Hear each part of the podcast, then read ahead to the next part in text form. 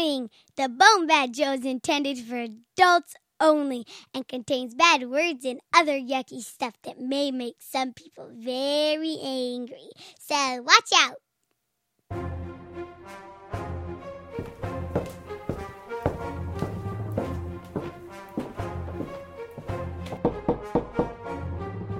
Oh, hey, it's you. Yeah, uh, you can see we're not quite ready yet, but uh, don't worry. You'll know what's going on soon enough. The PC Lounge. You haven't seen Stu and Jay like this before. Coming this summer to a podcatcher near you.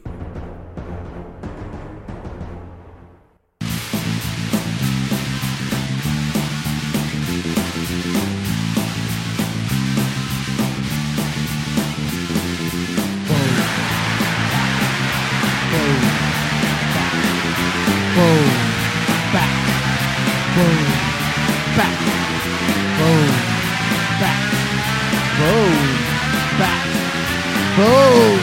Back. Boom. Bat! It's time for the Bone Bat Podcast, where you can listen to Steve and Gord. It's a kick-ass digital broadcast where we've got dick jokes galore. Bone Bat. Get in my belly!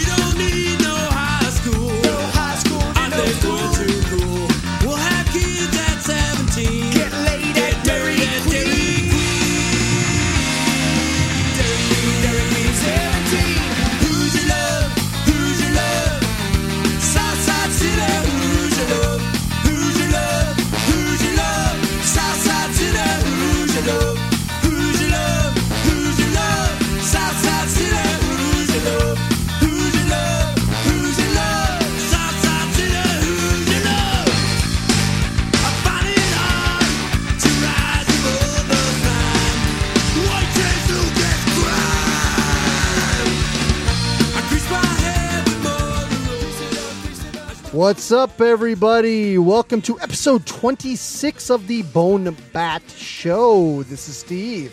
And this is Gord. How you doing, man? I'm doing good. Once We got again, someone in the studio with we us. do. tonight? We've got a special guest this evening. The lovely Ska Mama Julie rejoins us once again. Hey, what's up? Man, Oh, it's mama. it's been Welcome a while back. since you've been with us. What's what what's been holding you up? I've been a little busy. Definitely glad to have you back in the Bone Bat studio. I gotta say. Yeah. So what have you been busy doing? You you doing some serious uh, crocheting, knitting, uh, some yarn work? Yeah, Stitch- basically all that stuff. I do writing and editing and that kind of stuff, but you know, I'm here to have some fun now. because that stuff's no fun. She's been trying to crochet you some anal beads out of organic fibers, which is pretty Oh, wow. amazing. Well, that'd be great if she could finish that up. I've got particularly large balls, and if you could like crochet some sort of scrotal pillow. For I'm me, thinking it would make- bundling twine. Does that sound good to you? That's awesome. Ouch. Depends on how it's bundled, I guess. So, before we get too far here, I'd like to uh, introduce this episode's music. You are listening to MU330 from St. Louis, Missouri. We've uh, had a, a pretty good uh, response whenever we've played a little ska on the show. Uh, we've visited with the Parka Kings and Mustard Plug, and now it's time for a little more ska. And what a better way to kick off the summer, huh? Ska rocks. Ska- well, no, rock, rock, ska, um, skas. Rocks the shit. Well, these guys are kind of ska punk, so I, I think it straddles the line nicely. It does. A good straddling, guys. Exactly. and we are. Uh, this is our food episode, so we've we've got a theme that we're going to be rocking this uh, evening. Uh, talking about you know something that's pretty universal. We all have to eat, so uh, what better theme could you think of? Absolutely. on- it's a food episode. On top of that, uh, something new for the Bone Bat Show. We've interviewed Josh Eisenstadt, the director of a film called Dark Reel uh, that is out now, a hor- new horror film on DVD. And uh, we're going to be reviewing that in the show and also presenting an interview which uh, is something new for us. We don't do that too often. Hopefully, we'll be doing more though. Get in our show. No shit. Okay, but before we start, I gotta share something. I got a little something, something to tell you. This has never happened to me before. This is this was a new one. Maybe this is an old scam. Everyone else is aware. of it, Premature ejaculation or what? No, no, that's old hat. that, that has happened to you before. Yeah, no, you, I- you say that to your wife. You know, this has happened to me before. Odds are it'll happen again. I don't know. Yeah. Uh, I hear I'm going to have a new health issue. It's coming soon. Yeah, anyway. no, it, it kind of involves my wife, though, because I wanted to take her out to dinner for her birthday. And as a surprise to her, I was going to swing by some friend's house, pick them up, and take them out to dinner with us. These friends of ours that she never gets to see. So I was going to do this, but my car, my car is just freaking filthy. I mean, it's, it's dirty inside and out because I'm a pig and I carry the kids around in the car. And the kids are pigs, and I never wash the outside of the car. So we were kind of getting low on time, and I, I started washing the car. So I wanted to wash the inside, and so I, I do that, and I get to the part where I have to vacuum, and then it just is one of those things where you just nothing goes right. To get to the vacuum, I have to go through these big cardboard boxes in the garage, which are things I just told my wife I was going to throw away, and I'm like, ah, you know what? I should throw these away. So I, I first one I grab, I notice is full of like old flyers and paint chips and stuff, and I dump that into the trash. And as I do so, I notice that there's a lot in that box. It really doesn't look like trash. So I got I got to go back to my wife and say, "Did you fill that box with things that weren't supposed to be thrown away?" Yeah, sure enough, she, the box that I, I said I was going to make into trash, she promptly filled up with non-trash items, which are now in the trash can. So we, it's one of those, no, honey, don't, you don't, I'll get it. Eh, no, and then she's like digging in the trash to get the shit out, and I'm standing So it's there, like the, you know, the kids' baby stupid. booties and shit that you clearly your passport. thing. Yeah, exactly. you know? Gold Krugerrands, the whole thing. your Tag So- Heuer watch. Uh, no, she'd have that. So uh, I get, I get through that little drama, and I get the vacuum, and I go to vacuum, and it's just absolutely not pulling. Like vacuum is one of those things that if it's good, it's supposed to suck, and it's not sucking. I, I look at it in, in like the, the, the valve on the bottom where you like screw in to, to plug the hole in the bottom because it's a wet dry vac is that that that little cap is missing, and it's absolutely full of shit that's been vacuumed up. So I take the vacuum, I empty it into the trash can, and go on a quest looking for this thing. And that's the point where I realize Eh, my wife and I do things very, very differently when it comes to projects. And I've already kind of torqued her off by making her dig in the garbage to start with. And I had this vision of her, like, for some reason, taking that cap and dropping it into the tub of the, the shop vac for, like, safekeeping to deal with later and I got so I go and I like dig through all the stuff I just dumped in the garbage looking for it. And mm-hmm. incidentally, she didn't do that. So I go back and I'm ask, I'm asking her, you know, uh, did you see the the cap to the vacuum? Because I really want to use the vacuum. We're running low on time now. I really got to get this thing clean. And of course, she hasn't, and she's already kind of irritated at me. And you know, she's like, "Well, no, you know, last time I used the vacuum, I noticed it didn't work very well." So, so then we got to get into one of those. Well, if you noticed it didn't work very well, didn't you notice the cap was missing on the bottom? That's why I didn't. it. Finally, I like duct tape, duct tape the hole in the vacuum, vacuum out my car, and I am I am really now just ass out running late to actually wash the outside of the car.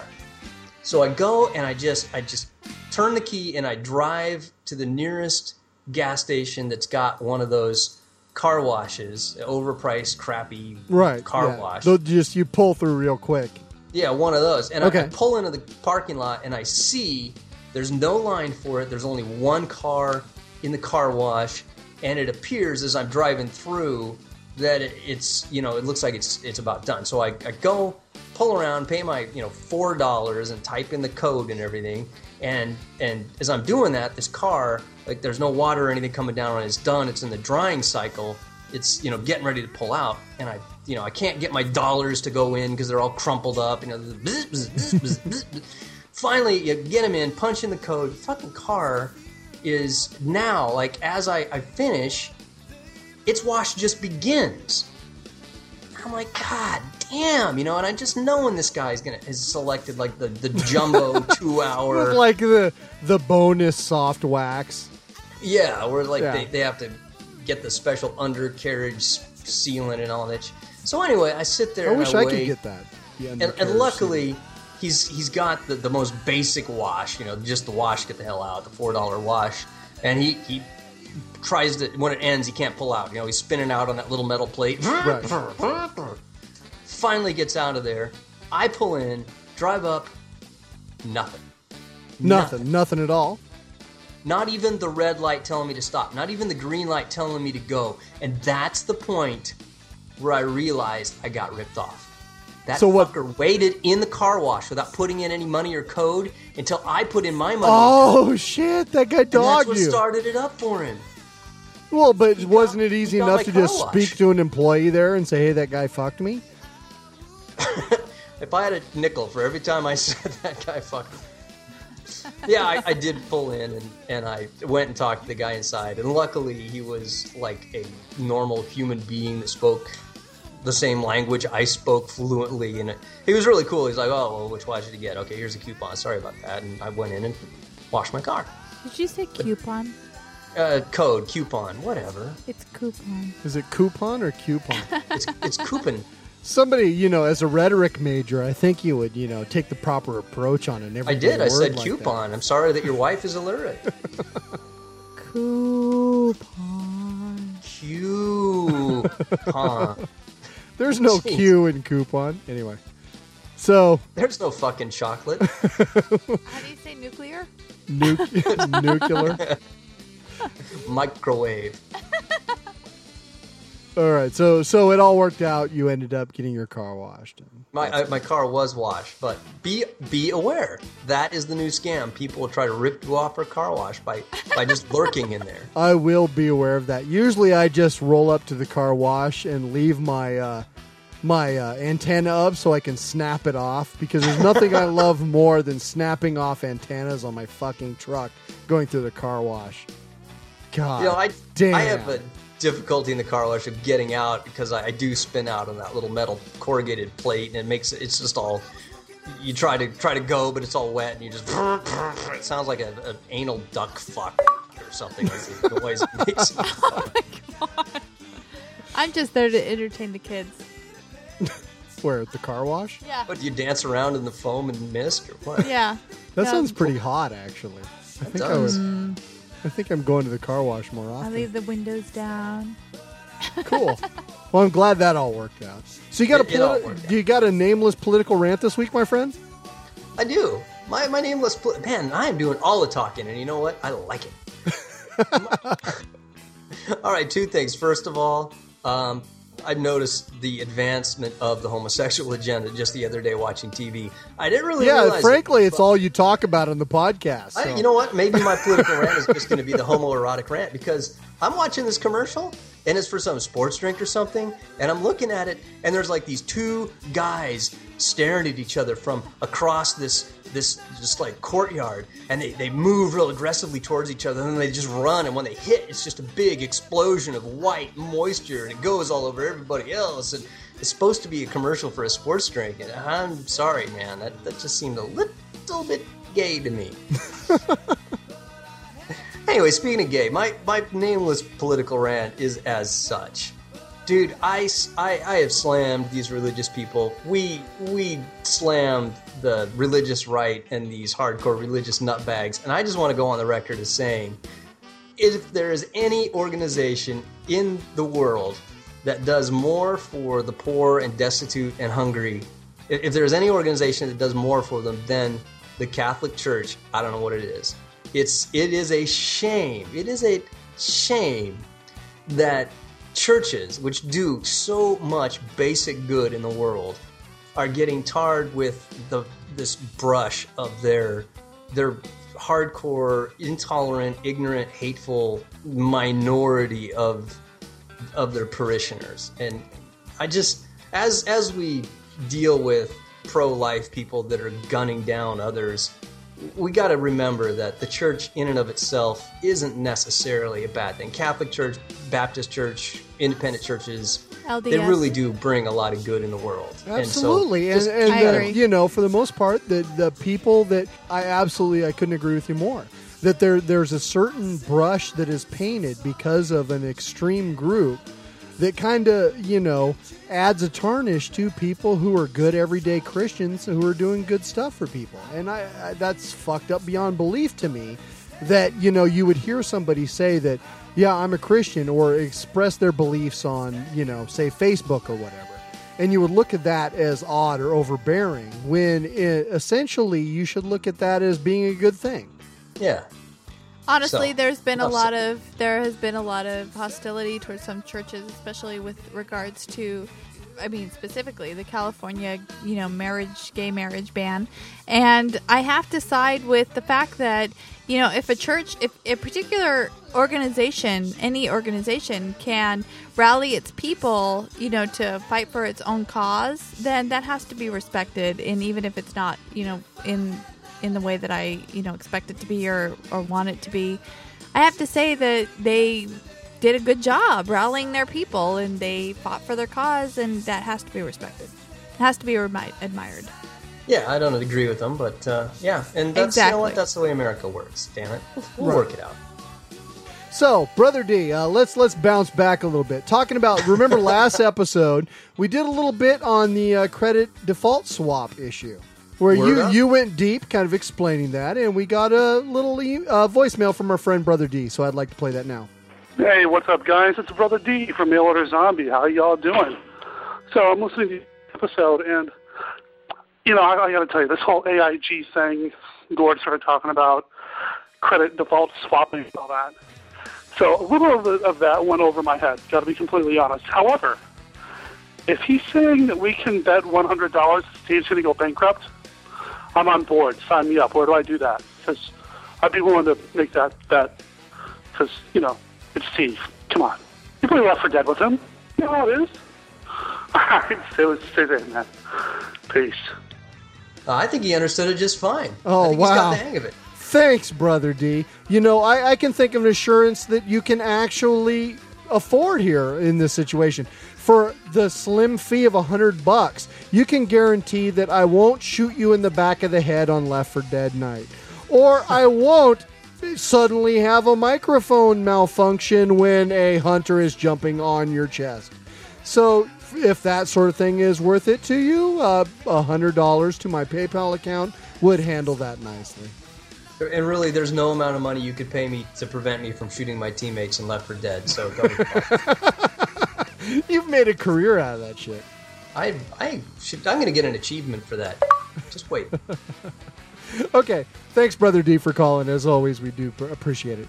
So, what pisses me off? My, what pisses me off this week is my fellow asshole diners. Uh, last week, uh, went to the uh, local bar, Red Hook Brewery, with my buddies Limo and Andy C. What's up, fellas? Both listeners to the show. Uh, and so we go in, we order some beers, and we're waiting, and it's, it's a pretty busy night, right? And we order a plate of vegetarian nachos for the table, and then we each order various burgers, salads, things like that for our dinner.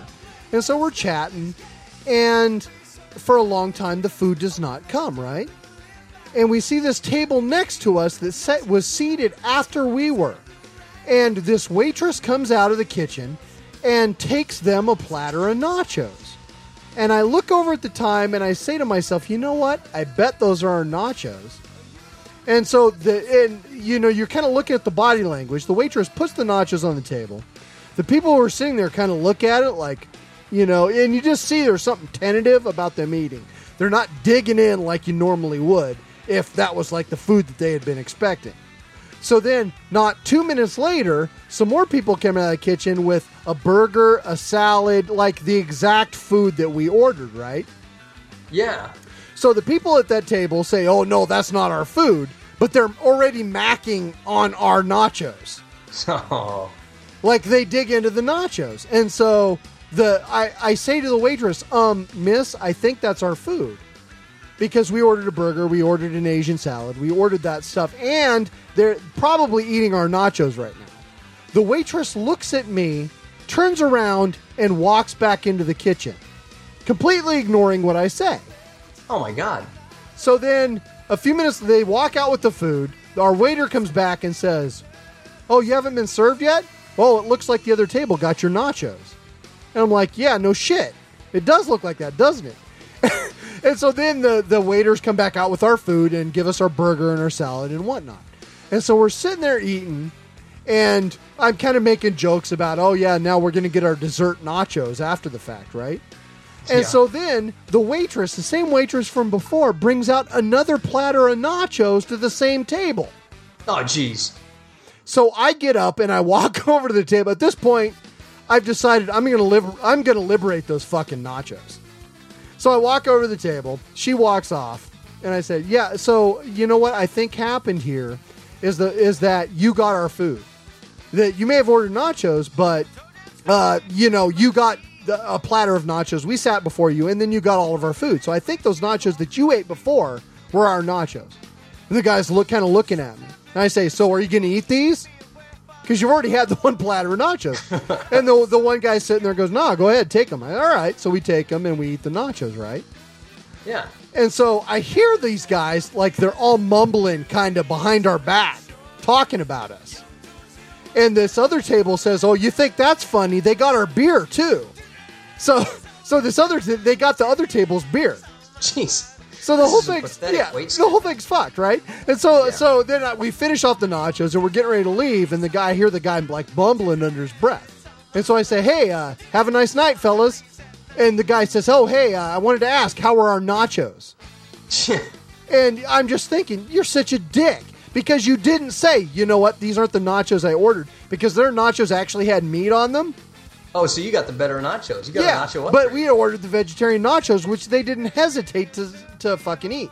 So the, the, I just turned to the guy and I said, they were delicious. and I turn around and I walk out of the bar. What a fucking dick. So that pisses me off. When you get food that is not your food, you know what? Say something about it. Say something to the waitress. You know what? I don't think this is quite my order. Perhaps there's somebody sitting close by who would like these nachos, which are actually theirs. Fucking assholes. I tell you. Assholes. You know what pisses me off? What's that, dude? Bananas. Bananas. B A N A N A S. Bananas. How, how, how does the, the benign banana piss you off? The benign banana is not so benign. Here's the thing about bananas. It's it's the time of year when we get bananas. And we get bananas. They come into my house. It's warm now. And we don't eat all of the bananas before they turn brown. As soon as they start to brown, no one will touch the Yeah, bananas. you, you get about three days worth. Yeah. Yeah. And then you you know what happens, right? Because you live with a woman. What happens to the bananas? They get put into the freezer with vague promises of banana bread in the future. Banana bread or uh, banana smoothies, which actually I will give Julie props for. She actually makes some Thank you. banana smoothies. I do. Oh, really? I make smoothies when the bananas start to go brown. She'll Oh, put I- little our- strawberries our bananas with just them. go into the freezer. frozen, And that's it. frozen blueberries from Trader Joe's in the blender, and she actually does make smoothies. I'll I give tried her- putting I'll the give her bananas credit. in the freezer once, and they stayed there for a very long time. So now we just make smoothies. Now I've yet to get the chocolate dipped bananas that I was promised at one at one point, but I, Is I that will like a Cleveland steamer? I, I will give my lovely wife props for uh, actually making the banana smoothies. Oh, that's nice. Yeah, I, I, that doesn't happen around here. We just we get more and more and more of these. yeah, frankly, they look like turds in the freezer, and uh, I don't even care about banana bread. It's not like oh goody, banana bread's gonna happen. I, I don't I don't give a crap about banana bread. Which is why banana smoothies are the perfect thing because the kids banana can make them. would be good. Yeah. yeah. I, I've got no love for any kind of vegetable bread. So like zucchini bread that people might make. Zucchini bread's good. No, that's No, it's not. That's fucked up right It's there. It's super yummy, no, toasted it's with an butter. abomination before God. Toasted I wish you would never speak of it butter. again. I'll make some next week. You want some frozen bananas? With the exception, at some point, I actually developed if there's enough cream cheese frosting on it, I will eat carrot cake. oh, But that is the lone exception to the vegetable cake rule. Although I have to have it without nuts, so really, what's the point? well, you got Steve. Um, and what's? oh, I'm the wrong Steve bread. for the uh, Ugh. about nuts story, aren't I? yeah, you are. without You are too the- nuts, Steve. The with nuts Steve. yeah. Okay, so Julie, you got anything that pisses you off? People. Okay, moving right along. No, people people piss me off. You know what happened to me this week? I'm sure What you do. you? Well, my daughter came home and she said, you know, in like just casual conversation about her day. Oh, you know, I went over into the woods with my friend and um, some guy came up and said, "Hey, can I take your picture?" in the woods while two 10-year-olds were by themselves. And I said, hmm, Nothing wrong with that. Oh, that wait a minute. that seems kind of wrong. So what's the situation? And she told me the situation, and basically some guy just came up and said that he wanted to take their picture because I don't even know. He just He was wanted with to. some He historical was with group. some historical group and wanted to take a picture of the site. And I asked her, "Oh, did he give you some identification? No. Did he ask you for par- parental permission? No. Just a DNA sample. So, um, yeah, stupid people piss me off. That's kind of it. Because Yeah, stupid people with no common sense. up. In this day and age, I ended up kind of just going with my gut, basically, and reporting it to the police. And I kind of felt, you know, bad because I was raised to be, you know, oh, I'm sure it's fine. I'm sure it's fine. But I didn't feel No, fine about fine. it. So a police officer showed up and he said, you know, you're right. It's not illegal to take pictures of children in public places, but considering the remote location, it's um, strange. Basically, the adult should have had more common sense. So I don't know. People with no common sense piss me off. and we, we did find out it ended up being on the up and up. But, you know, we sent an email telling him that he should reconsider how he approaches children for, you know, photography purposes. And hopefully everybody, you know, came away from it with a lesson learned. And I guess what really pisses me off is that I'm sitting here thinking, oh, I'm like validating the whole thing. Oh, he's an old guy. So old guys, you know, they think things were safer back then. Because, of course, for us, when I was younger, things seemed safer. And now they don't seem so safe anymore. But at the same time, old guys are perverts too, right? That's right. I look forward to being a dirty old man, but I'm not going to be a pedophile. Right. So that pisses me off that I'm constantly sitting there, you know, saying, oh, well, he's an old guy, so he's got an excuse. He doesn't have an excuse. The That's minute right. that I'm you used sitting to be there. a stupid young guy. Exactly. Anybody. The minute I'm sitting there and I'm alone with children, I'm like, uh oh, alert, alert. Where's the parents? Yeah. You mean you don't ask him if you can take pictures of them? No, I don't. not so much. I don't even want to touch them. I've had strange children come up to me because they feel lost or alone or something and they want to hold my hand. And I'm like, oh, don't hold my hand. But at the same time, I'm thinking, oh, this poor child needs comforting. Yeah, what do you do? What do you do these you days? protect your own kids. You know, you do what you can. Right. It's it's a tough question. It pisses No, it's me- really not a tough question. You you don't you don't let strangers take pictures of your kids. Well, that's not a tough question. I'm talking about you know when other children approach you. Oh, yeah, I've had that happen where like a kid would think that I'm because I'm wearing the same clothes or whatever. You know, next thing I know, there's a there's a kid grabbing onto my leg, thinking I'm his dad or something, and I just like kneeled down, got down at his level so he could see my face and you know talk to him. You know, is you, are you lost? You looking for your dad? And then made it real obvious to people around me, like, hey, I I am talking to this lost child, me, stranger, helping lost child, but not you know not holding his hand or Well, yeah, I'd be like, if the kid were grabbing onto my leg, I'd be like shaking my leg trying to get him off. Well, see, by kneeling down, that pries the hand loose, and then then he can see that you're not his dad, and, and he doesn't Right, and wanna, that opens him up for like uh, you know punch to the gut. cobra punch to the throat. right. Trying to make me look like a dirty old man. Shah! All right, so we uh, are we done with our Stupid what people. pisses us off, folks? We are. Cool. Well, we had actually some listener mail this week. We have a, uh Nice. new listener, Steve M from Oklahoma, fired in with a uh, Can you try that again? Steve M from uh, new. Oklahoma. What the fuck? I'm reading. I'm, Oklahoma's. I'm Oh, reading over here. Oklahoma is okay. New listener Steve M from Oklahoma fires in. Uh, new listener to the podcast. Keep it up. What pisses me off? In this case, it's Walmart, but other stores do it too.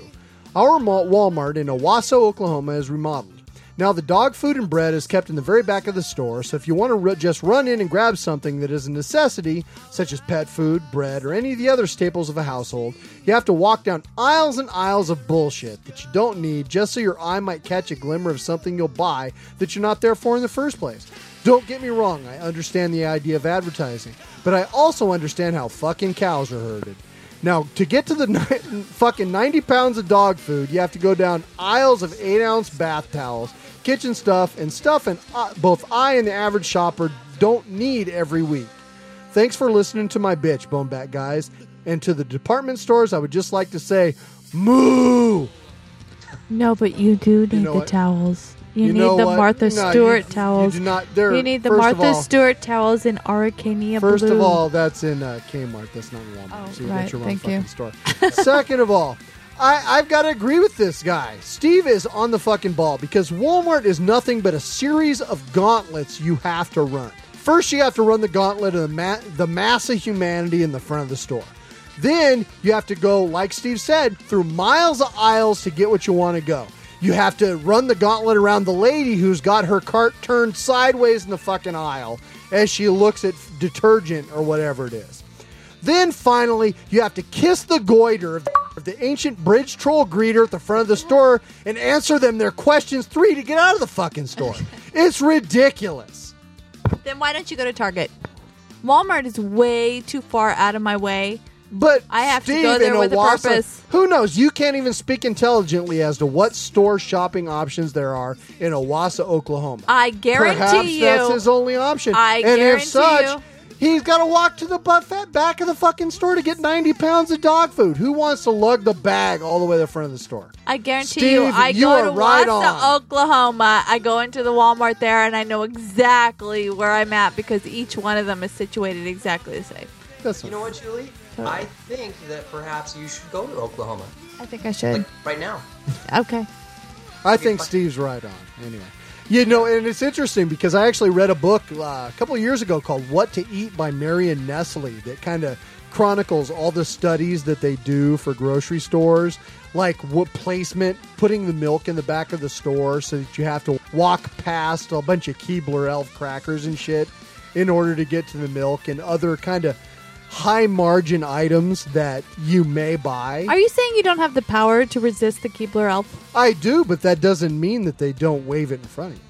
That's true, but that's their job. It's marketing. Well, that right, is but the it's- job of the right, retailer. But what Steve is saying here is that it's a glorious pain in his ass to have to wander by that shit, and I don't know that I If just. you know what's even Not more if you have a focus. If you're the- like, so what- I gotta go to the, the back option? of the store to get the dog kibble, then that's all you do is you go to the back of the store and get the god dog kibble. but what's the reverse option? You go to 7-Eleven and pay six bucks for a gallon of milk. Exactly. I mean, the guy wants a gallon of milk and dog food. Why should he have to walk through all that shit at a reasonable price, make? no less? Because well, Walmart and 7-Eleven are completely different entities. Walmart can get bulk discounts, right, just but like we're- Costco, what we're Sam's talking Club, about all is that his stuff. shopping options here. And Exactly. options. And if he needs cheap milk, he goes to Walmart. If he needs if he needs convenience and no problems with marketing and all of the other bullshit he has to I go mean, through, he goes to 7-Eleven. He's got to weave through all the fucking, you know, How much is it worth him getting that milk?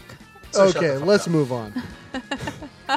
so, music. Our uh, musical guest this evening is MU330. Uh, again, they're a ska punk band formed in 1988 in St. Louis, Missouri. The uh, original members actually met at uh, St. Louis University High School Music Class 330, and that's where the name of the band came from. Uh, the band is self described as psycho ska and is known for its lively performances and its double trombone attack, which is pretty badass. The uh, longest uh, running members of the band are Dan Potthast, who's the uh, vocalist and guitarist, uh, Ted Moll, the drummer, and Chris Diebold, who's the bassist. They've been with the band uh, through uh, all their inceptions. The band released their first album, Press, in 1994 on Moon Ska Records. It's now available through Asian Man. Uh, 1996, Chumps on Parade. Uh, 1997, Crab Rangoon. Uh, MU330, their self titled album in 1999. Winter Wonderland, which is a holiday uh, album in 1999 as well. And Ultra Panic in 2002. That was actually the last new release that MU330 put out. Uh, so it's definitely been a while, but the band is still working on new songs. Uh, guitarist vocalist Dan Potthast has been mostly focusing on a solo ska project and his new band, The Stitch Up, while drummer Ted Moll has been recording songs for Bagheera, a side project he has with his wife. Uh, still, I have it under good authority that the new MU330 album should be amazing when they finally get around to finishing it. Most of the songs are completely recorded, they just need to redo a few parts and get a really good mix. Uh, you can find one of the songs that has been completed on the Ska's Not Dead compilation, which came out on Asian Man Records last year. So uh, that is the uh, story of MU330. Uh, great band. We're going to be busting into a song which is appropriate to our food themed episode right now called Fried Chicken. Rocket.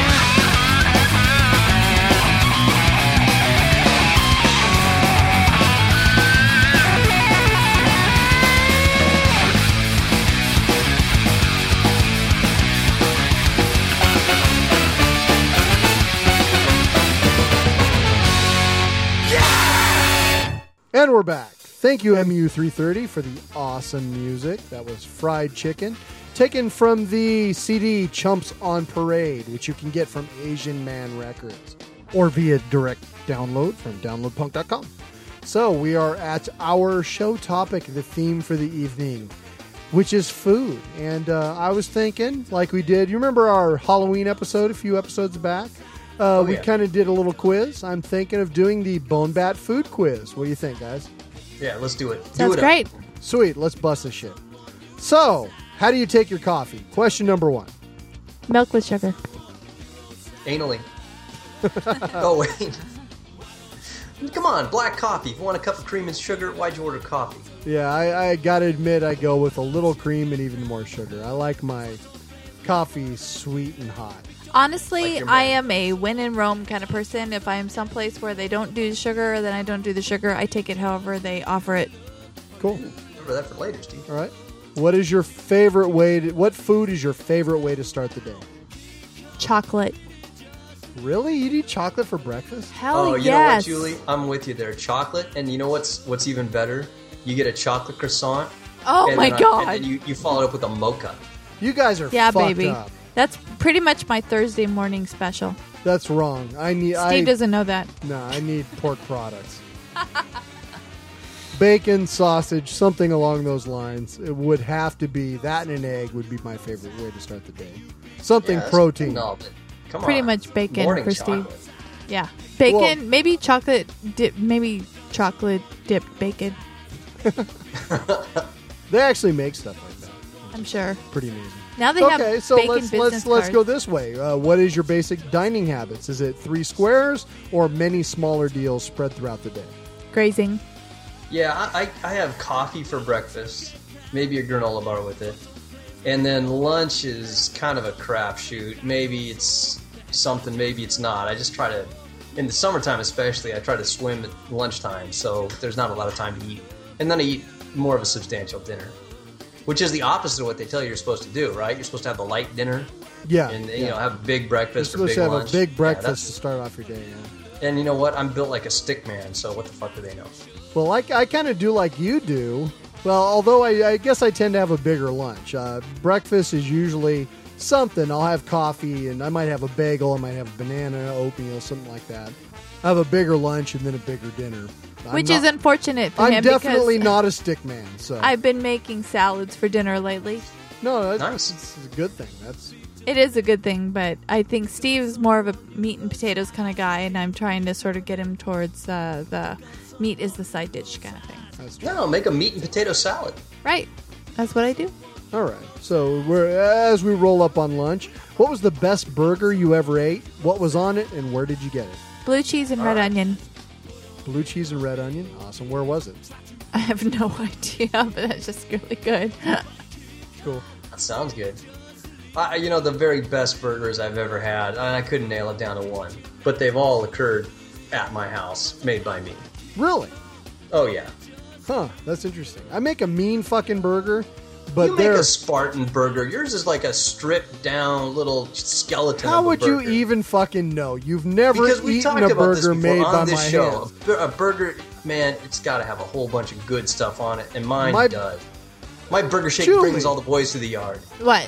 Does my shit? Does my burgers have shit on it? Your burgers have shit on it. I make a mean burger. I'm I telling like you. sauteed mushrooms. I make a badass burger. Sometimes avocado. But that said, there are a number of places that I enjoy visiting. In and Out being In-N-Out. number one. Uh, it's closed now, but Bubba's Burgers in Eugene, where I went to college at University of Oregon, made a mean burger. Uh, Triple X in Issaquah makes a great fucking burger. So all three of those places I would revisit again and again. Dude, we need to get sponsored by a burger joint. No Did shit. that in and out? Come on, sponsor us. What's your favorite candy? Reese's peanut butter cup. Oh man, I don't know, but it would have to be something with dark chocolate. Although before that it was Abba Zaba. Abba Zaba. Oh god, how many fillings is that taken out in this country? A lot.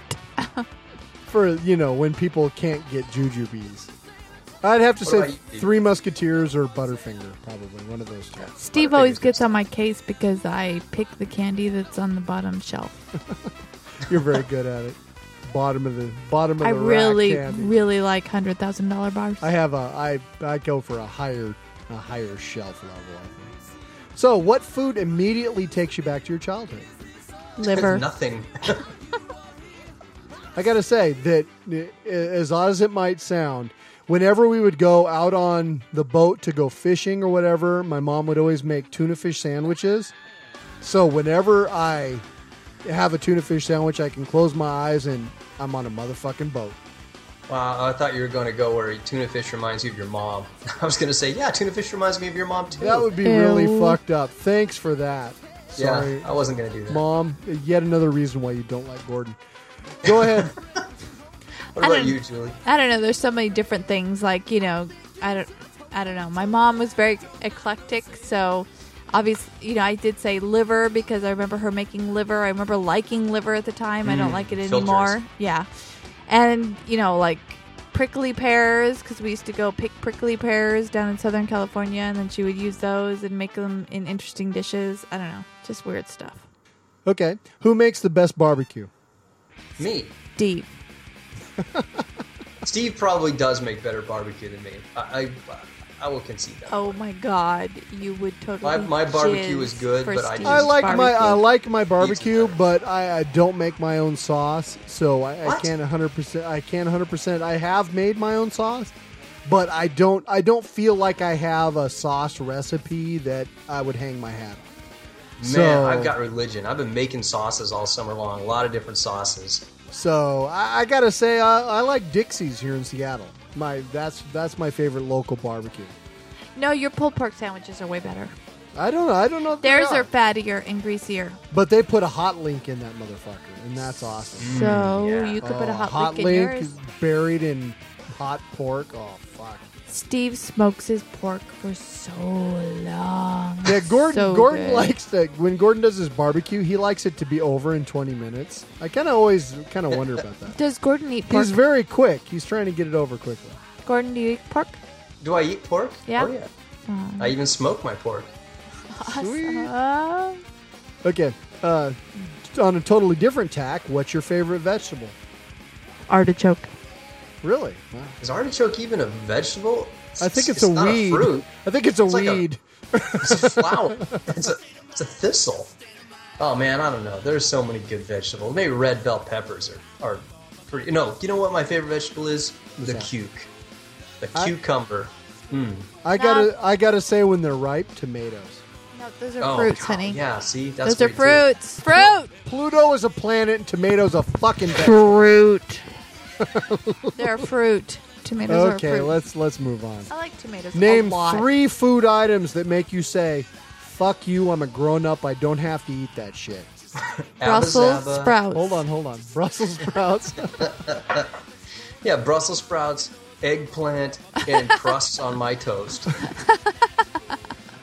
Let's see. I got to say stewed tomatoes, um, beets, and No, no, no. You like beets now. No, I, I really don't. No, you do. And uh, whoever came up with the idea that you got to pair fruit with fucking pork all the time. I don't want Uh, that was your pineapple mom. rings on pork. No, it's more than That that. was your mama. Look in recipes. Recipes Yeah, have you know, that shit all the put time. but that's why you it. have the avoidance. yeah. No, no, it's not. I don't want fruit on my pork. Fuck that. Your mom put pineapple and applesauce on your pork, and now you can't deal. Like I'm gonna wrap bacon around a fucking kumquat. Are you kidding me? you like bacon wrapped around anything. No, Yeah, no, that's I guarantee you, I wrap a bacon Keep around the a kumquat goddamn next week. You'll eat it. away from my pork. Okay, what is your favorite gut bomb comfort food?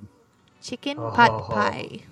Chicken Man, pot you know what? You know what's absolutely evil that I eat, and uh, and uh, I, I'm ashamed to admit it, but like take a can of smoked oysters, peel the lid back, dump hot sauce on it, and eat it with saltine crackers. That sounds good. Oh, I can I can go you one better. You take a couple of slices of whole wheat bread. You uh, boil or uh, grill three Hot dog. three hot dogs. Slice them lengthwise. Place them on there. Take an Nalley. entire can of Nalley's chili and pour it on the top. Grate cheddar cheese and chopped onions over the top of the whole mess and eat it whole. He's been eating this since we I've met. been eating those chili dogs since I was a little kid, and I have them a couple times a year. They're so fucking good. But it's got to be like 3,000 calories if it's anything in one sitting. when Oh, I met him and went to his apartment, it was either that or um, ramen. okay, so it's summer and you were at the farmer's market. What fruit are you looking for? Tomato. Nectarine. A peach if I can get it. Oh, we just started getting peaches. They're they're small and really really sweet. Just yeah, this week. up up maybe. here, we're not going to get a peach that isn't woody until damn near September. You said woody. Yeah, the, the, the peaches suck. Okay, where's your favorite deli and what do you order when you go there? Zingerman's. Ooh, and that was bad choice. too because I should have said Canter's. Yeah, well, Granzella's sort of bought the farm for. Oh. I don't know. Are they back up in action? Can I They say are. Granzella's They now? were up. I, I would say Granzella's. And Okay, that, Granzella's. that I salami. order there. I don't know something with a lot of meat and spice. Something That's with me. something involving salami. Granzella's and it's salami, provolone, and pepperoncini peppers sliced in it. Oh, I love that sandwich on sourdough. Fucking outstanding. So, what would you order at Canter's and or Zingerman, sweetie?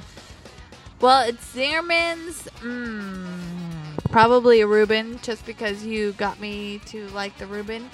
Canter's, I don't know. I got some weird rem- memories of Canter's, but I like the place, so I'd go in there and try it again.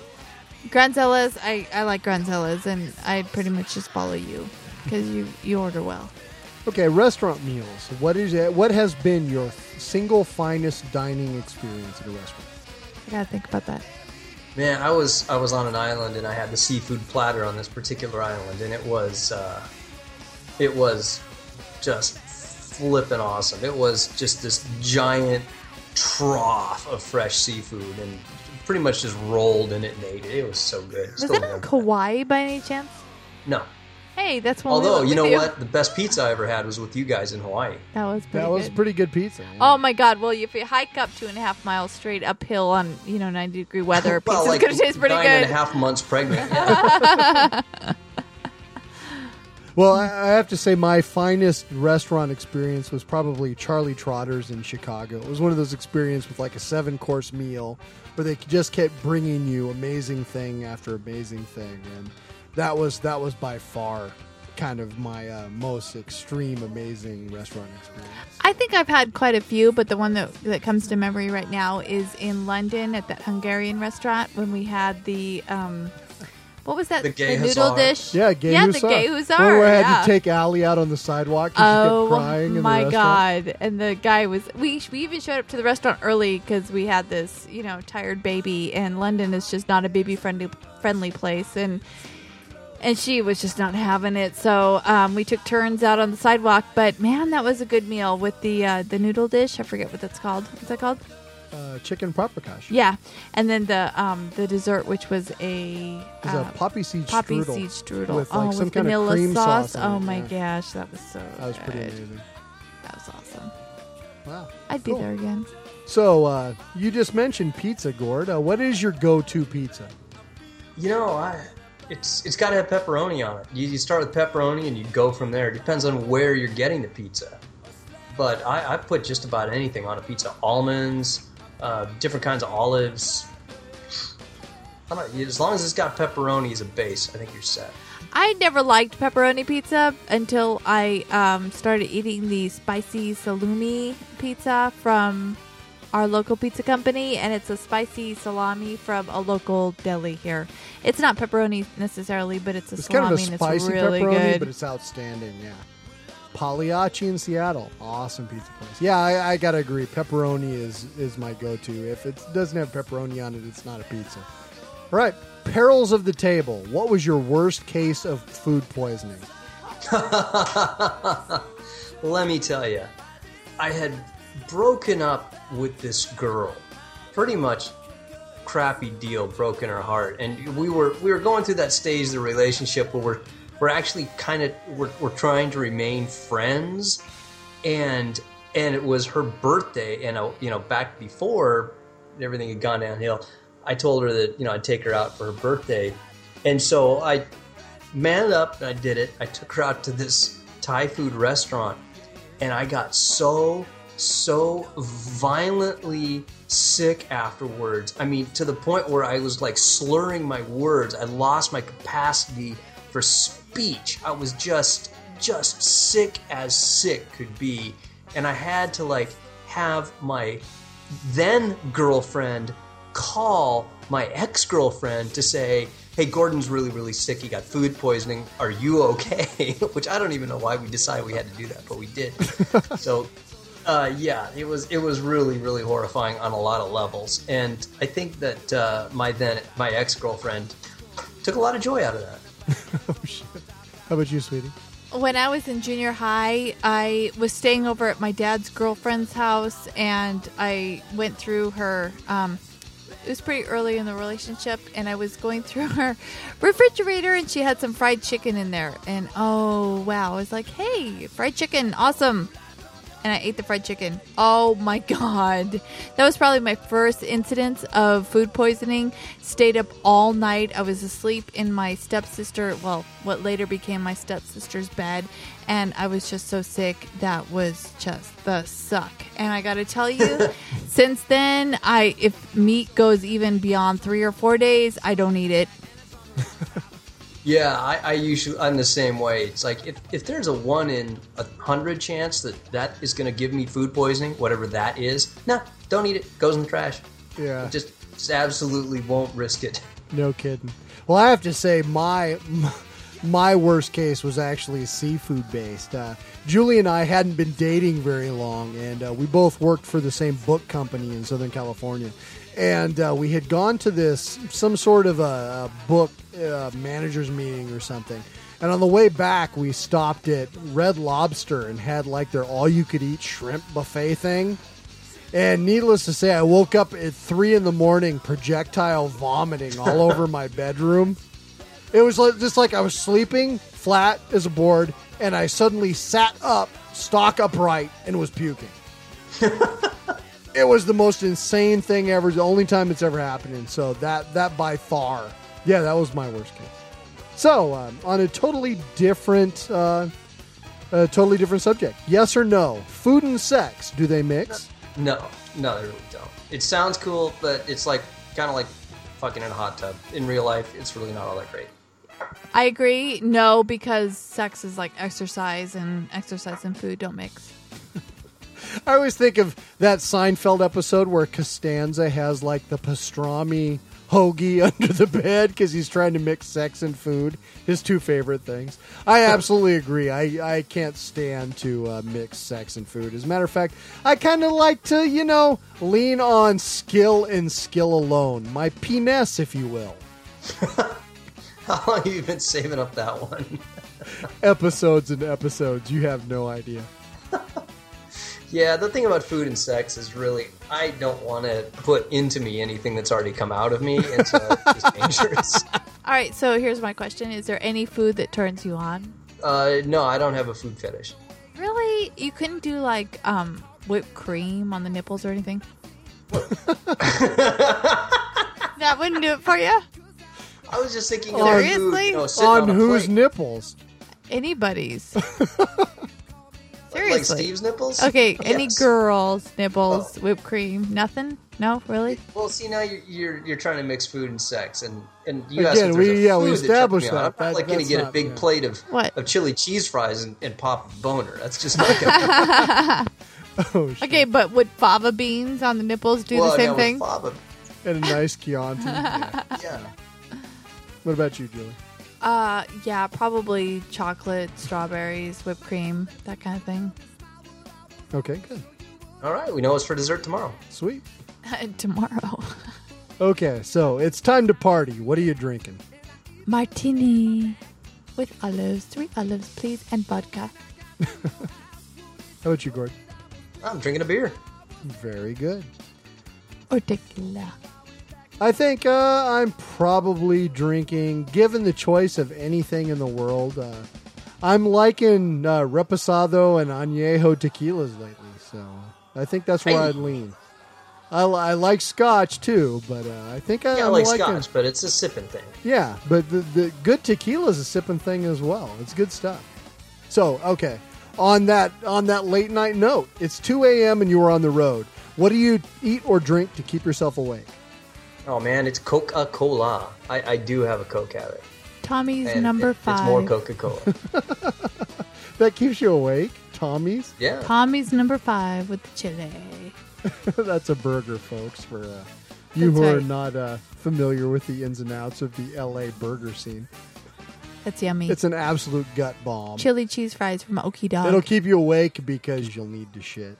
Anything with chili and fast food.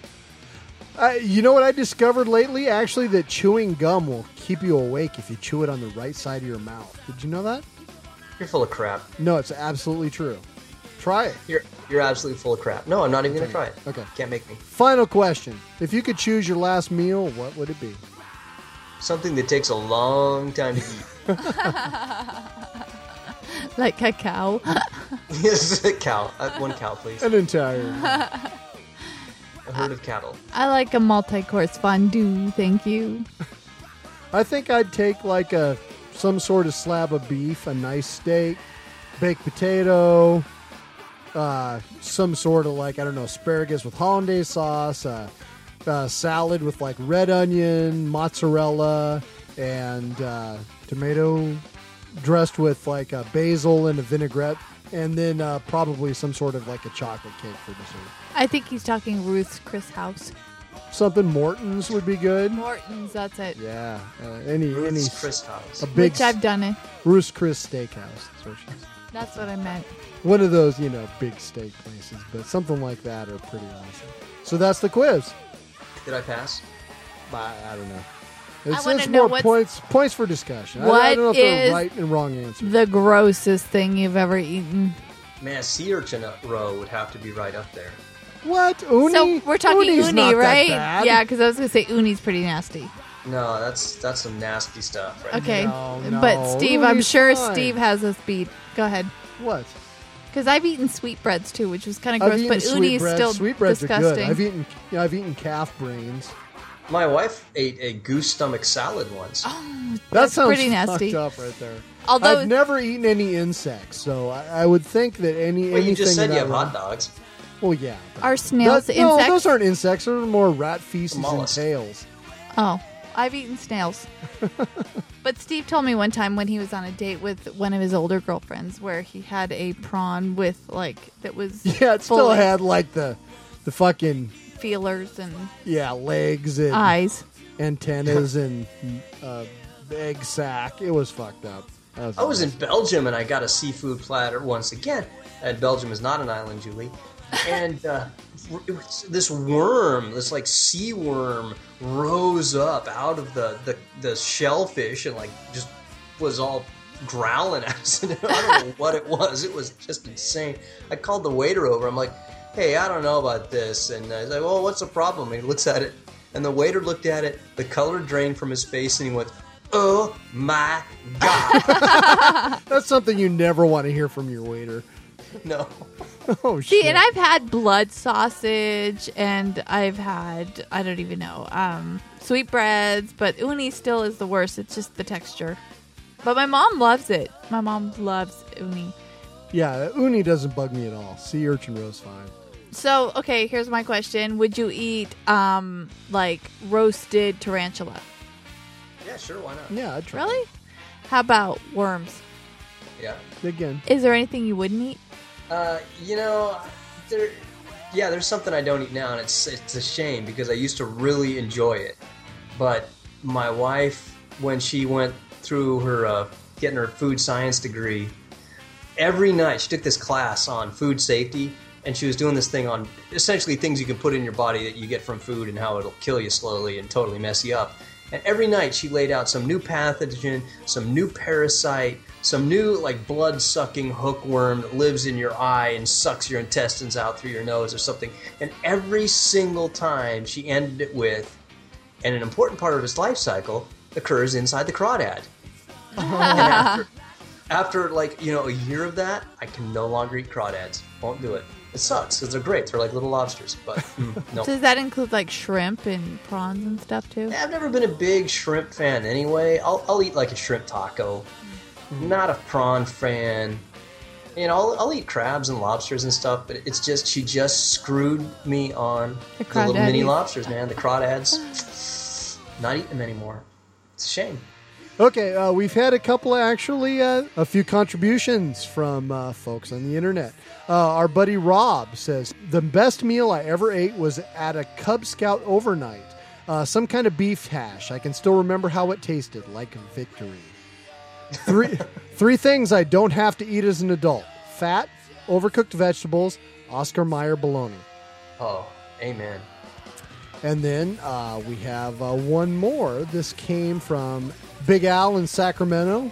Favorite meal of all time uh, the ribeye steak. Who cares about the size? Three foods that uh, you say, screw that, I'm an adult, I don't have to eat that. His three foods would be tomatoes, liver, and cottage cheese. Can you imagine the first guy who ever ate cottage cheese? And uh, It had to be finally, what would his last meal be if he could choose it? A huge bowl of beans. Oh, really? That's what he says. oh man, Steve's got problems with that. It's okay to be your last You do. You don't like beans. I don't like too many beans. You don't like how many beans I make. Yeah, you make a lot of beans. I do. You're a bean making fool. I'll tell you. All right, well, that's the end of the uh, food segment. Uh, we're going to play one more tune from the esteemed MU330. This is a slow jam dedicated to all you lovers out there. This one be called Stuff. We'll be right back. I your smile,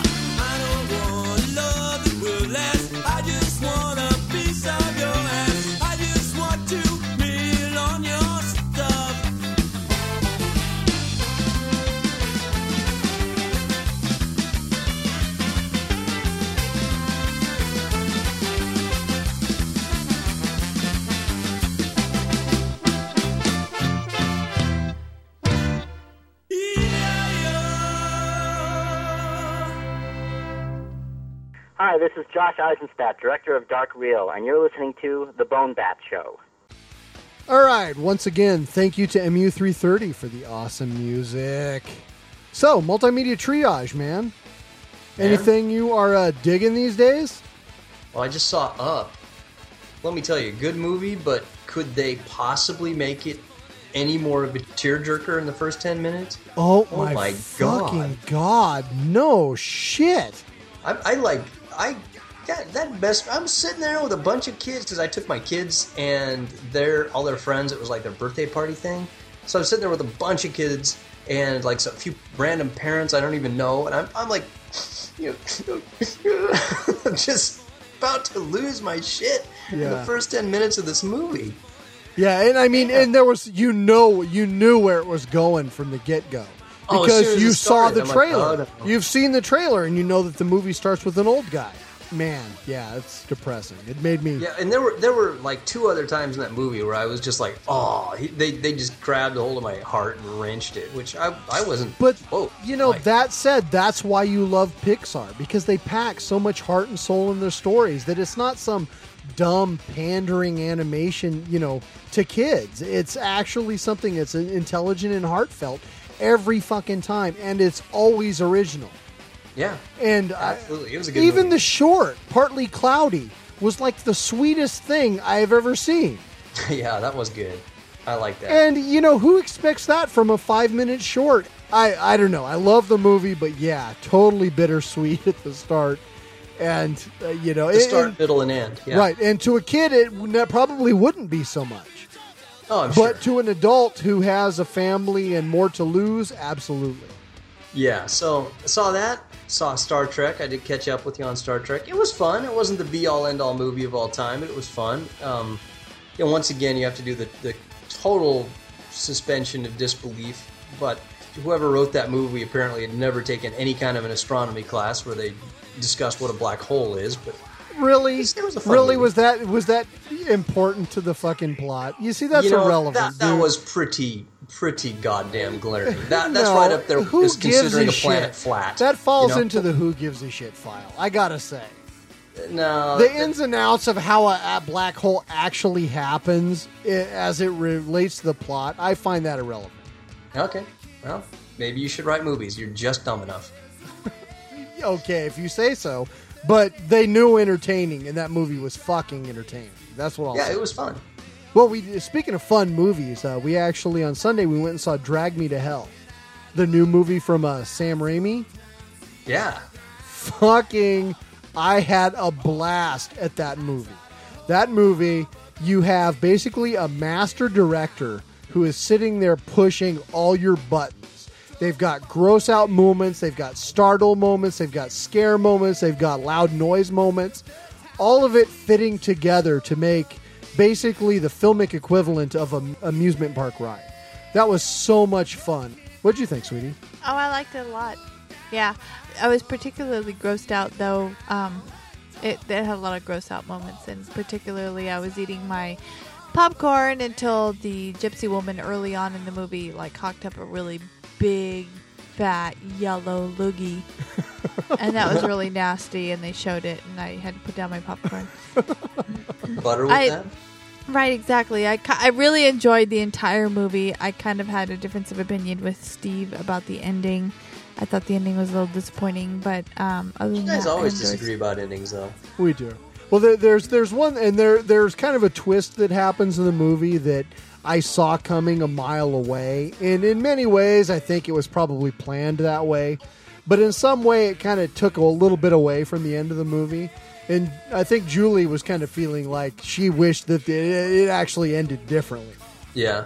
But uh, all in all, it was a super fun movie, and I would say go see it with as as packed a house as you can, because it's the kind of movie that is sort of an event, and you want to have other people around you laughing and being disgusted and freaking out at the same moments you are. It was that kind of a thing. And be sure to take your five year old, like the people in front of us who took their five year old, who ended up either falling asleep or being totally like scared out of his wits. Yeah, that was pretty righteously fucked up. Well, we saw uh, Terminator 4 uh, last week, and I I thought it was a pretty good movie. If you don't look at it too hard. I, I was entertained, but it wasn't a revelation.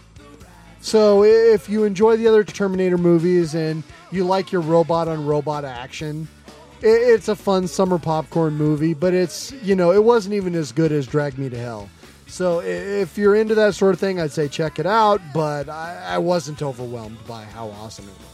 Star Trek was definitely a, a better movie, and we saw the two back to back at the drive-in. So I guess we should talk uh, uh, before we get into our final movie that we're going to feature. Uh, one podcast I'd like to mention the uh, the uh, there are a number of podcasts whose commercials we've run on the show. Uh, Just another fucking movie podcast, Stephen Thompson show, JAFMP, Motion Picture Va- Massacre with Vaughn, who is called in a number of times to our show, Cadaver Lab with Mike and Sam. Oh, uh, it came from the basement with uh, Jeff Crazy and Dead Mike and uh, Dave from the Cheap and Dirty podcast have pulled together for the Douchecast 5000. it was the most fun podcast I heard last week. They actually uh, reviewed the French film Martyrs and had a bunch of other discussion in it as well. Great stuff, so you absolutely ought to check it out. Anyway, uh, they're going to be doing more shows. Uh, douchecast5k.com. Check it out. Uh, absolutely fun podcast. Really enjoyed it. So, uh, last thing we'd like to talk about is the new film on DVD, which is called Dark Reel. Could you could you do that any louder? That that so part, you know, you're you're at about six dB. I need you four, maybe five dB max.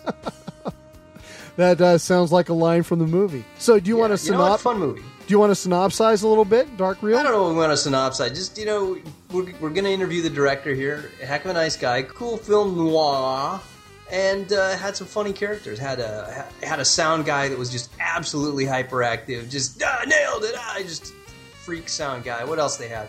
So you're not going to synopsize. You got to give it a little No, bit okay, of you- no, you synopsis. give people an idea what it is. Okay, uh, at some point, like back in uh, the I don't know 50s, early Hollywood history, there's this uh, brutal murder that carries forward into the present.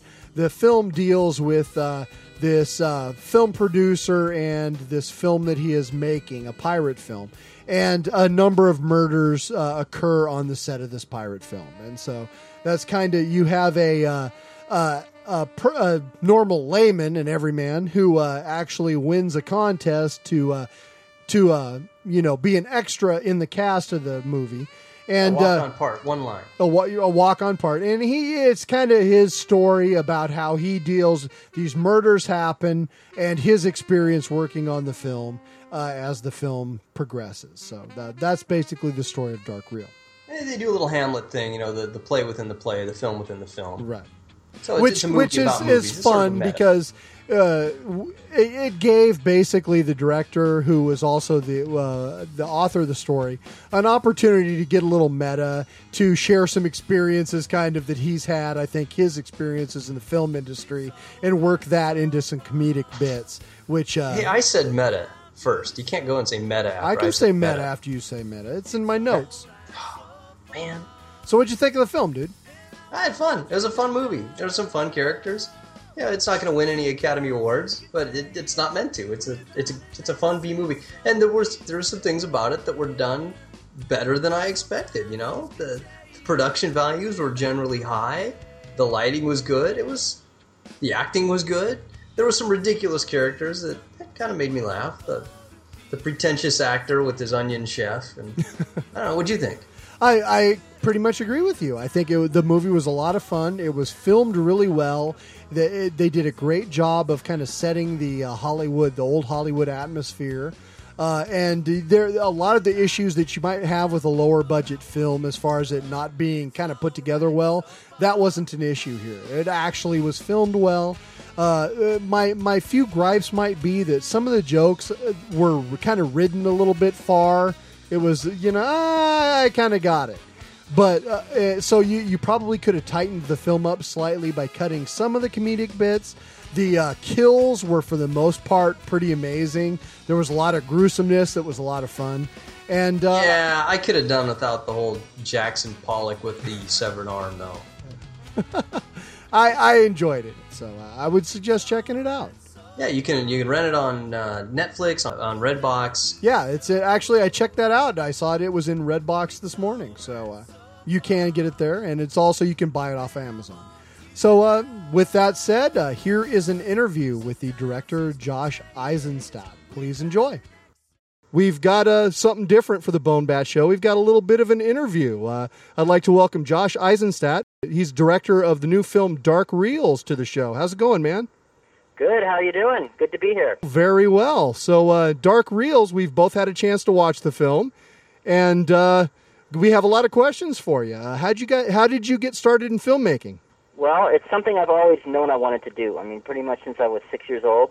I, you know, was asked by my grandparents. I actually have this on tape. Uh, they said, "What do you want to be when you grow up?" And I said, "I want to be a movie director." and I don't know how I knew, but I knew, and uh, I guess here I am. And here you are. All you have to do now is grow up. Yeah, You get told maybe that. someday I will.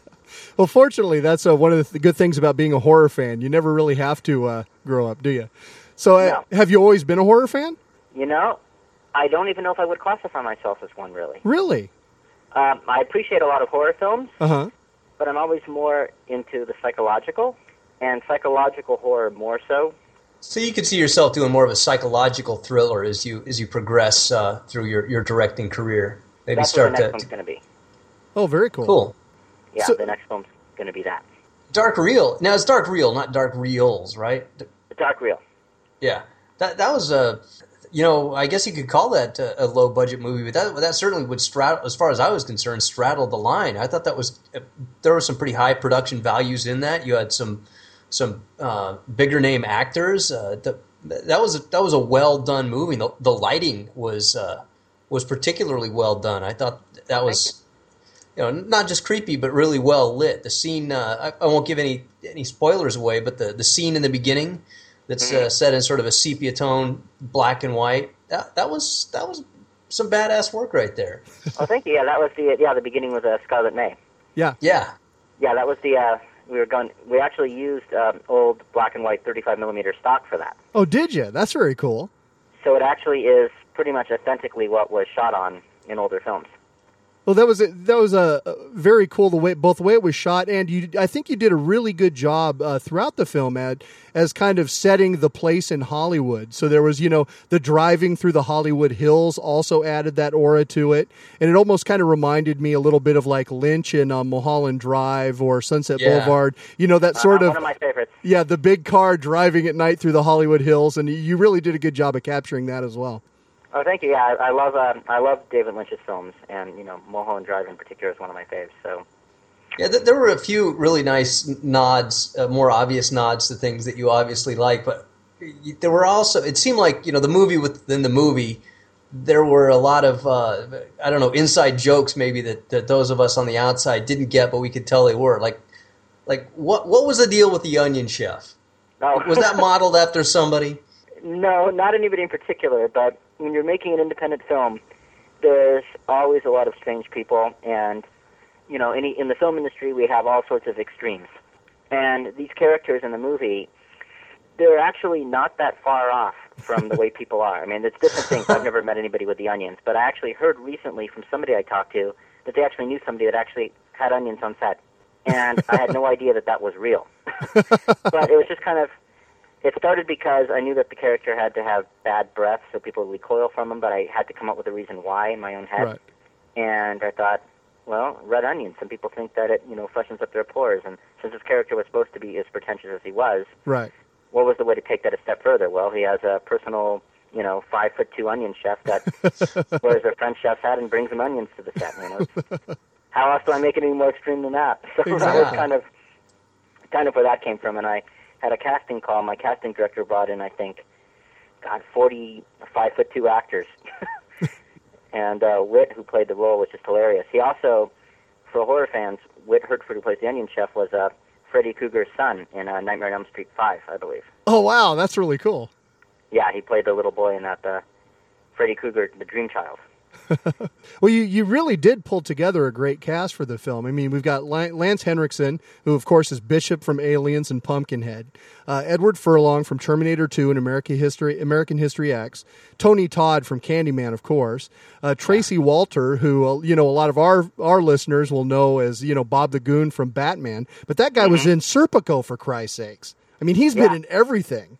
Every movie. And then you've got Rick Baker, makeup effects legend, was a pirate extra. hmm That's well, he has awesome. one line. Oh, uh, one die. line, okay. and then uh, Rena Riffel, of course, from Showgirls, Mulholland Drive, and Candyman Three, and uh, Scream Queen Tiffany Shepis. So, I mean, what what was it like working with such a great cast of genre veterans? Oh, incredible! I mean, absolutely incredible. Um, and you know, uh, several of them, I you know, are going to be, you know, have major parts of the next movie. Um, Rena Riffel's going is, and uh, Tony Todd is also. Mm-hmm. And uh, I'm looking to get together another incredible cast for that. Uh, but with this one, I mean, it was, uh, God, it was quite amazing. I, um, you know, they all have different ways of working, but they all bring their A game. And um, you know, I just remember some of the scenes, just filming with these actors that you know been in a million films that I respect, and you know, I've always loved their work. So it's just it's it's kind of a dream come true in a way. So, so did you have a, a few of those movie geek moments where you're like, "Holy cow, I'm directing Lance Henriksen"? Yeah. That's yeah. right. Uh, I think actually the first day of working with Lance, our uh, let's just say that there was something that went wrong, and I had to. I don't know how much I should say about this, but I had to basically walk with Lance. They were getting his trailer ready; it wasn't ready. Mm-hmm. But Lance was really cool about it, and uh, I ended up walking with Lance and uh, Brooke Lyons, who plays his uh, secretary Tanya. Yes. We were at the Yeah. that, where we were filming their first scene in the office, and we ended up walking to 7-Eleven to discuss the scene because we were waiting for the trailers to be ready. and I'm standing in that was the first day working with Lance. I'm standing in 7-Eleven with Lance Henriksen and you know stuff, and uh, discussing his scene, which was pretty interesting actually, and kind of a little surreal. You, you don't expect you're going to be standing in 7-Eleven with Lance Henriksen. No, I hope you bought the Slurpees. You didn't make him buy his own Slurpees. No, I, I, we, we didn't. We didn't have any Slurpees, but it was around that time that the whole idea. There's a whole thing in the movie that uh, Lance Henriksen's secretary Tanya, whenever he says her name, she'll repeat what he just said, yes. Yeah. and that actually was something that came shortly after 7-Eleven. Actually, just discussing with the with the two of them, that was not scripted. Well, that's very That's a good thing. That went through the whole movie. I like that. Yeah, Well- and luck, fortunately, it was our first day of filming with them because if I would have thought of that idea later, I wouldn't have been able to put it in because it wouldn't have run through the whole thing. Uh-huh. Well, that's So- it, it was kind of cool the way that uh, you did a good job with characterization. So the different characters would have, you know, just a little something more to to remember them by, and especially because you had a pretty large cast for the film, and you know each one had a distinguishing characteristic that kind of helped you keep track of things. You did a good job with that. Well, thank Yeah, you. but tell us it's for always- real, who is the sound guy modeled after? oh, Bandana Man. Um, we, I call him Bandana Man. There's, it, it's a composite. I can a very fanatical sound guy. Already though, it's it's made it into our podcast because earlier tonight I was telling Gord, you're like at six dBs. I need you at four, maybe five tops. yeah. How am I doing right now? Am I spiking into the red? But uh, yeah, actually, when you're doing sound, I mean, you guys know when you're doing sound, it actually is very exciting when you don't uh, when you stay in the green. Yeah. And I personally get very excited about it. Um, Yeah, for me, it's a treat when Steve does anything right with the sound. Thanks, buddy. Appreciate that. Well, it was funny actually because I actually worked on the sound with this with, uh, uh, speaking of the Mulholland Drive thing, uh, John Neff, who, uh, the person who mixed the sound for, who was the uh, sound designer for this, is the same sound designer for Mulholland Drive. Oh wow. Uh, John Neff and Straight Story and a lot of Lynch's films, and uh, used to be the basis for Steppenwolf and has a lot of experience. But and I've known him for a long time, and we were working on it, and he said, uh, "Did you model this character after me?" and I said, "No, I promise you, I didn't," which I didn't, but. a lot of people that do sound seem to think that it's them. But you know, because people get excited, it's it's it's really exciting. Sure. And um, I was, uh, I remember when um, you know Rena did uh, Rena Riffel did her own film that she just made a trash called Trasharella, which uh, A musical horror, right? It's a musical horror. And I remember uh, when she was doing her sound level, she was you know she totally understood because you know you so much want to get it not distorting, not in the red, and uh, you know everybody when you do it when you mix sound, you always get it because it's exciting. So Absolutely. that's, that's the best way I could describe where he comes from. So uh, you you say that you're not a huge horror fan, but one of the things I noticed uh, is particularly in the kills in uh, Dark Reel was the the way that you kind of would lovingly linger with the lens over the grislier moments.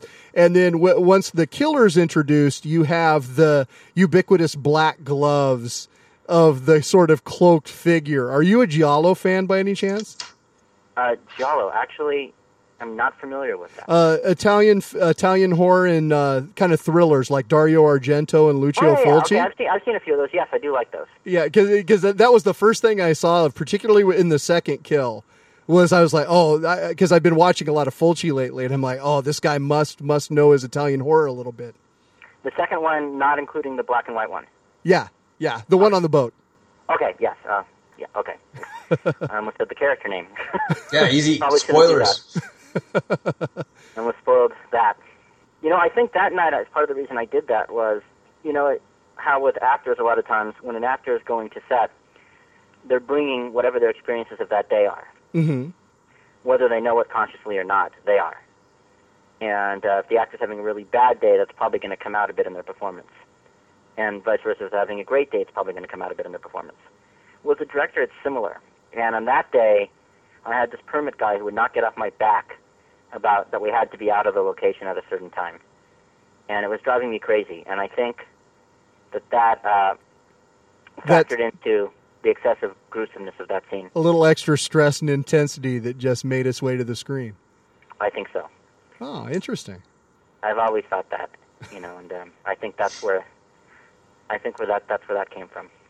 You hear More that permit anything boy? Back off. Yeah. You could be next.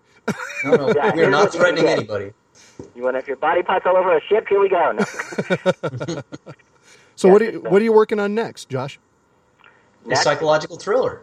yes, and uh, right now it's tentatively titled Inner Balance or Untitled Desert Project, and I plan to start shooting fairly soon, uh, gearing up to do that. And like I said, uh, you know, Rena Riffel will be in it, and uh, as who you saw, uh, her and uh, you know she's going to be having uh, one of the starring roles, and Tony Todd's going to be in it, and um, you know I'm looking at um, several other pretty big actors, Cool. and uh, looking to make this one even bigger. You know, it's going to be a bigger budget than Dark Reel. hmm And are you And, uh, filming that? Are you filming it also in Southern California or New Mexico. New Mexico? Okay.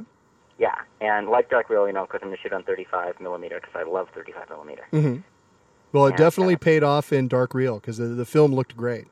Oh, thank you. Yeah, that was. I just love the look of it. I mean, it's the red one's nice. And did you by any chance see the uh, extra on the DVD called "The Making of Gnome Killer 2? No, we did not. That was not on our screener. Oh, you just got a regular screener. Yeah. Okay. Yeah, it's on the DVD, which is out now. And uh, do you guys remember Gnome Killer? In uh, Oh, yeah. Yes, absolutely. This is something that I shot for the DVD, and it's a 17-minute mockumentary that takes place two years after Dark Reel ends, and Tiffany Shepis and Rena Riffel are both in it reprising their roles, taking place two years later, and it's uh, called The Making of Gnome Killer 2, and it intercuts between a um, kind of a tabloid-type documentary show from a guy named Vern McGuine, who's played by uh, Robert Donovan, who's been in a lot of kind of uh, horror movies and stuff, and he's uh, really hilarious. And uh, it's very comedic, and you know we see clips from the next Gnome Killer movie, and uh, let's just say it takes a, it takes that whole thing to a whole new level. I'm gonna have to check the- that out. We had the Gnome Killer and the Gnome Killer boy in the wheelchair. He returns too, but now we have the Gnome Killer dog with the gnome beard on. Particularly dangerous. Yeah. So All right, man. Well, uh, well, a feature on every Bone Bat show is what pisses us off. Okay. So we'd like to know what pisses Josh Eisenstadt off. Uh, being lied to repeatedly. That would do it. Yeah, That isn't that does par for the course in Hollywood, though? Exactly. That's why it pisses me off so much. because it happens so frequently. And, you know, and it's especially, you know, when it's about something material that's really affecting you and it happens, it can, you know, it can really screw up what you're doing if you're taking somebody at their word, and it's not the case. And you know, I've had that damage me several times. So you know, that's that's definitely definitely up there, and it is par for the course in Hollywood. You know, and Do you hear that? People stop lying to Josh. Yes, don't lie to me. But you know what? It, it doesn't happen really with the creative people. The creative people, I mean, the actors, you know, writers, those people. It doesn't really happen with them. They don't seem. They don't really seem to lie, and that's why I think I get along with them much better, because they're just into it for for the love of doing what they do, and they want to create something good. Mm-hmm. And you know, I mean, and all my cast was great in this Mhm. movie, and they all were like that. And so that really ha- it happens more with the business type people. Right. And those are the ones, you know, you gotta, I mean, and they're not all like that. Mhm. I'm not saying everybody's like that, but there are those that are. We're looking at you, permit guy. Well, unfortunately, he was brutally honest. oh, it's the other way. Yeah, he, That he pisses was, you off too. People are too honest now. yeah, people that are too honest when they're saying I have to leave, leave my uh, day of shooting. That- throw that on the list too. Right on. Well, we appreciate your time. Thanks for coming on the Bone Bat Show. Um, Absolutely. Here, here at Bone Bat, we are we are brutally honest, and we are not going to lie to you. Uh, we will put this out for all eleven of our listeners. Okay, Great. Well, thanks a lot, Josh. We really appreciate it. absolutely. So that's the interview. Thank you, Josh. We appreciate you taking the time to visit with us. Thanks, Josh. And uh, I think it's time for Filthy Joke of the Week, sir. Right on. These are food jokes, right? He's- I, I have a food joke. Absolutely. Okay, I got a filthy food joke. Let's do this thing then. Who, All right, who's so going first? so this this crusty old biker, he's he's riding his his hog way out in the middle of nowhere, and he, he sees this little diner on the side of the road, and he pulls in and walks in, and up on up ab- above the the counter there, there's a menu. It's cold beer two dollars, hamburger two dollars twenty five cents, cheeseburger two dollars and fifty cents, hand job fifty bucks. So he looks at the menu, pulls out his wallet, you know, it's on the end of a big old chain, flips through his bills, counts his money, makes sure he's got enough. Walks up to the up to the counter, and there's this just ridiculously hot woman behind the counter, wearing Daisy Dukes and a this plaid shirt that's unbuttoned down to here. She slides over and says, uh, "Can I help you?" And the biker looks over and he goes, "I was just wondering, little lady, are you the one that gives the hand jobs? And she looks at him, a slow smile across her lips. She goes, Why, yes, yes, I am. He goes, Then I want you to wash your hands really good, because I want a cheeseburger. That's pretty good. Thanks. So this young man is walking home from school and he runs into an old guy who's carrying this bag. And he says, What's in the bag? And the old man says, Magic apples. Prove it, says the young man. Well, besides apples, what are your two favorite fruits? asks the old man. The kid thinks about it for a minute or two. He says, Watermelon and peaches, he answers. So the man hands him an apple and tells him to try it out. The boy takes a bite and he it's the most juicy, sweet bite of watermelon he has ever tasted. And wow, that's pretty amazing. The old man says, "Okay, turn it over." And the boy does, and he takes another bite, and it is the most ripe, succulent peach that that he's ever tried. The the flavor is just amazing, bursting in his mouth. And you know the kids, you know, wow, that is an amazing trick. But I, I, I got to say, I'm not convinced that these apples are magic. So the old man thinks about it a second. He says, "All right, well, name something else you like to eat." And, and you know, frankly, the kid's kind of a wise ass like Gord, so he says, "I like to eat pussy." So the man reaches deep in his bag and tosses the kid another apple. Says, "Try it." So he takes this big bite, right?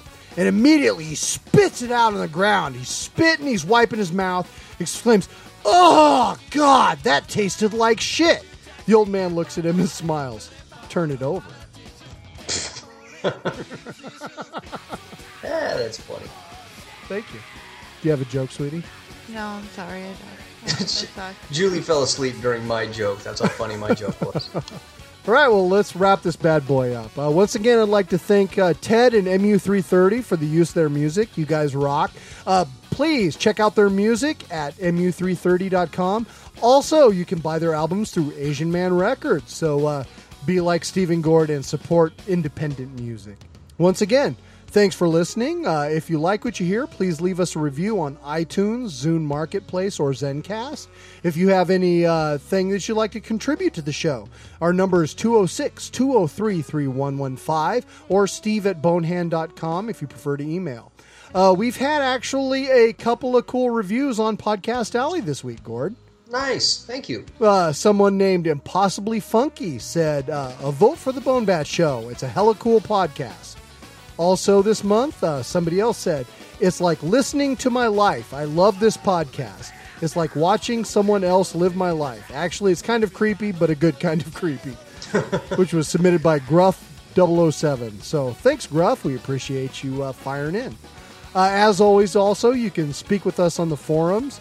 Uh, I am Bonehand on Twitter, so you can follow me there if you want to hear my uh, intermittent musings.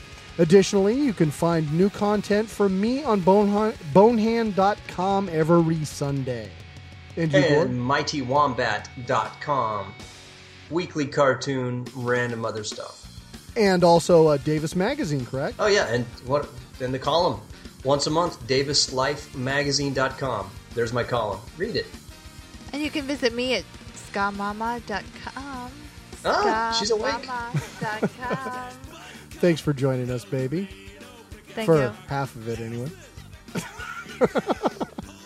All right. Well, thanks for listening, everyone. Uh, once again, we're going to close out with Who's Your Love by MU330. Uh, take it easy, and uh, we'll speak with you soon. Peace out. You can say bye, Gord. Bye, Gord. Bye. Bye, Gord. Bye.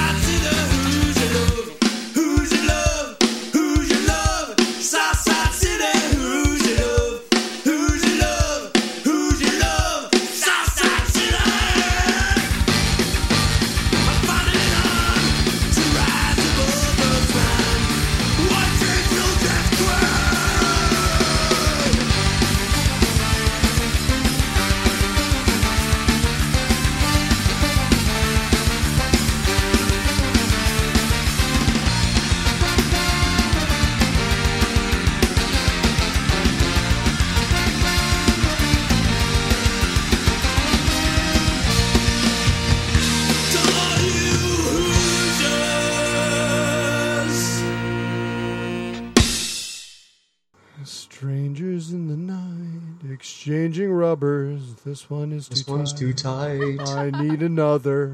This one This is one's too too loose. loose. I think I'm losing juice. all my juice.